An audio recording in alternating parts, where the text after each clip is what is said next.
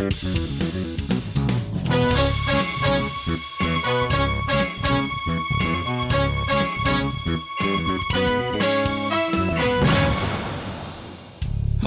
Welcome to another episode of the Tech.eu podcast. My name is Robin Wouters. I'm here again with my lovely co-host, TechEU reporter Shaheen Samavati. Hey Shaheen, how are you? Hi Robin, I'm good, thanks. As always, great to have you back on the show as co-host. This edition of this podcast will be slightly different from previous ones, uh, as we're going to focus on the fintech sector and feature an interview with someone from uh, EDF, uh, which is one of the largest energy companies in the world. Uh, they've also kindly uh, sponsored this podcast for that matter, so thank you EDF.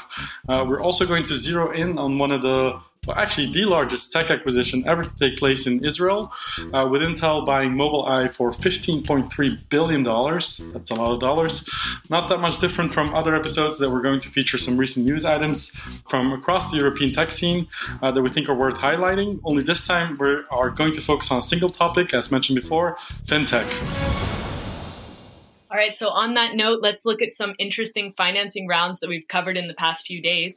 To kick off, UK based fintech startup Atom Bank, which is essentially an app based bank, has raised 83 million pounds, which is about 95 million euros these days. The investment came from the Spanish bank BBVA, as well as Tosca Fund and well known British fund manager Neil Woodford.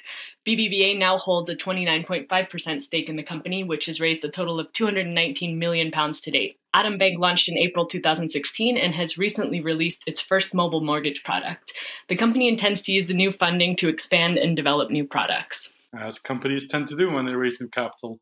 Uh, another funding round by a UK fintech startup that got our attention was the 20 million pounds that was raised by London-based payment platform provider Currency Cloud. Uh, their Series D round was led by GV, which is formerly Google Ventures, with participation from Notion Capital, Sapphire Ventures, Rakuten's FinTech Fund, and Anthemis.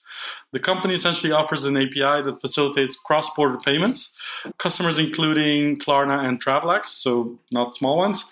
According to Currency Cloud, a whopping $25 billion has already been sent through its infrastructure. And with the new funds, the company, uh, of course, hopes to grow even faster in the near future. And of course, it's not only in the UK where fintech companies are raising capital. Another example comes from Sweden, where a company fittingly called Qapital, but with a Q, has raised $12 million in a Series A round from Industrifonden, Northzone, Rocketship VC, and Anthemis. The startup mostly targets young people, offering a personal finance app that helps them save and manage their money more efficiently. And last but not least, there's Belgium based Silverfin, which offers accountancy software that integrates with legacy programs and links together financial data, reporting, and communication. They've just secured $4.5 million in a Series A round led by Index Ventures alongside existing investors. Uh, the company has already attracted 64,000 businesses as its clients and says it will invest fresh funds in product development, expanding its team, and setting up a new office in the UK. Yes, and on a personal note, it's always great to see Belgian tech companies raise funding from uh, international investors. Uh, in the UK, meantime, there's another fintech startup. Uh, they're called Monzo. They used to be called Mondo, but they had to change their name. They're also trying to build a new kind of bank. Um, they set out to raise 2.5 million pounds in a crowdfunding campaign. Instead, more than 41,000 people have pledged over 12 million pounds in just two weeks. And that's on top of the nearly 20 million pounds the startup has already raised from institutional investors to see for yourself why people seem to be so excited about this company, you can take a look at their investment deck. It's publicly available, and it really does provide some interesting insights into its business, although pretty, pretty short on actual financial information. And finally, staying on the fintech boat, there was an interesting acquisition also that was announced last week. Denmark founded TradeShift has acquired IBX Business Network, uh, which is a division of French IT consultancy company Capgemini. Um, the companies refused to disclose the terms of the deal, but is expected to close in April and will essentially result in the world's largest business commerce platform by adding half a million suppliers and 27 million stock keeping units to the TradeShift marketplace. TradeShift says it expects to see an increase of more than half a trillion dollars in transacted value over the next 12 months, thanks to the deal and boosted by activity in China. But the acquisition that everybody's talking about has less to do with fintech and more to do with self driving cars. American chipmaker Intel has coughed up a whopping $15.3 billion to acquire Mobileye, a publicly listed company based in Jerusalem. Founded back in 1999, the Israeli company makes vision based collision detection and avoidance systems for cars, which will now, of course, become a key feature in Intel's self driving car strategy. Uh, the chipmaker was already a partner of the company along with BMW. The acquisition is expected to close before the end of this year, and it'll be the largest ever tech acquisition to take place in Israel, even though it's been a hotbed for innovation for quite a long time already. Yep, one for the history books for sure. Uh, Mobileye CEO Ziv Aviram, uh, in a statement, said that the deal with, with Intel will allow his company to, quote, enhance and accelerate our combined know how in the areas of mapping, virtual driving, simulators, development tool chains, hardware, data centers, and high performance computing platforms. Unquote. So that's quite a lot there. By acquiring Mobileye, Intel is jumping headfirst into a race to create autonomous vehicles that has accelerated recently as non-traditional companies like Tesla, Google, and Uber have jumped in, sparking bidding wars for companies that specialize in self-driving gear or software in particular. It gives Intel access to a lot of customers also in the car making space. Mobileye says its chips are already installed in more than 300 car models, and known partners of the company include Volkswagen, General Motors, and Honda. Yeah, this is the kind of deal that's bound to shake up an industry, so we'll see how it affects the market in the long term. But for now, let's focus on this being the single biggest acquisition of an Israeli tech company to date. So now, Robin, you had a chance to catch up with Jean Benoit Ritz, Director of Innovation at Blue Lab, energy giant EDF's Innovation Accelerator, about the EDF Pulse Awards. So let's listen in on that. Hello, this is uh, Robin from Tech.eu, and I'm here with uh, Jean Benoit from EDF. Why don't you introduce yourself very briefly? Yeah, hello. Good afternoon, Robin. So I'm Jean-Benoit Ritz. I'm the Director of Innovation for EDF Energy Customers, and I'm also the Director of uh, Blue Lab, our acceleration platform for innovation. Great to have you on the podcast. We're here to talk about an initiative you're basically recruiting startups, and more specifically, you're recruiting startups for something called the EDF Energy Pulse Awards. Can you tell us a little bit more about that?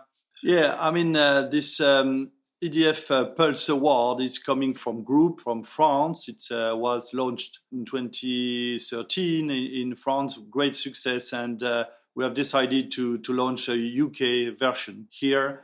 And uh, it's all about engaging with uh, startups and to select great ideas for the energy sector. Great. Um, there is no shortage of uh, competitions uh, for startups. There are events. There are corporates running their own, um, you know, awards. Um, so, what is it? What is it about this competition that you think startups should know, and why should they care? I think if you consider the the energy sector, we are at a tipping point where to some extent we have to reinvent our ways of working. Um, we need to be more customer or consumer centric, and there is a room a lot for innovation. So I think it's the right time in the energy sector to be innovative, and uh, that's uh, what could attract startups to join such a challenge. Great. Um, to be more specific, what do startups get when they win? So they have a reward, of course. They are the winner of. Uh, there were four categories uh, in our uh, challenge. One on on connected home and, and business. One on how to inspire young people into STEM. One on data solution for uh, improving health and safety, and one on inspection solutions. Uh, so uh, when you are a winner of such a challenge, it's already a, a good reward. But also, what is really important for us is uh, beyond the reward, we engage with them to continue to work and to create an offer together which will have an impact at the end uh, in our market. Right. EDF as a company, is the goal of this awards just to keep track of innovation in the energy market? Or is it a way also to you know, identify startups maybe to invest in or to acquire? Yeah, I mean that that is really a good question. We don't want to celebrate innovation just for the sake of innovation. It's really, really to accelerate innovation for for the energy uh, market and the energy sector.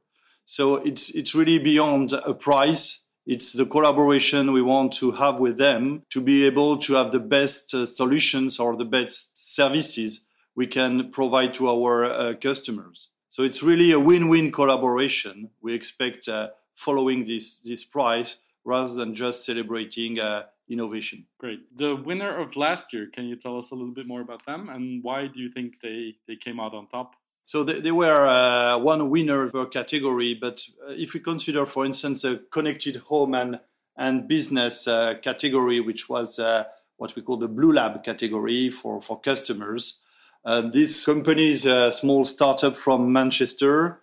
The name is uh, Howz, and they have developed a very uh, innovative connected home where, uh, to some extent, you let uh, you let your your family uh, knows if you are going well or if you are top shape using your electricity consumption and and some local devices at home. So if you have a grandma alone uh, at home, it's good for the family to know that everything is, is, is under control.